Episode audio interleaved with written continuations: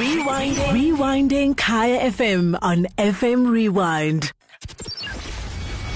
The Home Straight. The Home Straight. Kaya FM 95.9.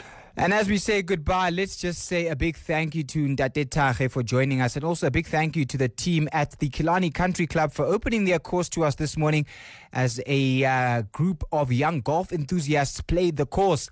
As General Manager Kevin Rankow explains, the course is usually closed on Mondays for maintenance, but the guys at Killarney opened it up.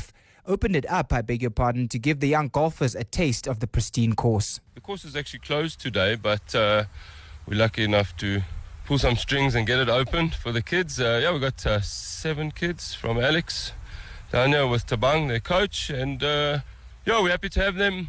Taught them a few things, but uh, just amazing chance for Killarney Country Club.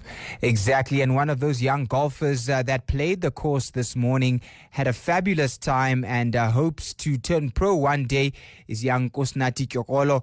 He travels all the way from Orange Farm to Alex every Saturday for a coaching session with uh, Ndate Obed Matlo, who runs that coaching program. And uh, he hopes that uh, one day he can become a pro and said he loved the experience. ah byayiwe kumnandi khilani ama-greens wakhona fresh rolling carpet nje the balls were moving too fast on the greens and neraf yabo ikhathe kahle we are not losing any balls today hopefully exciting time and a great experience Rewinding. Rewinding Kaya FM on FM Rewind. Visit kayafm.co.za for more.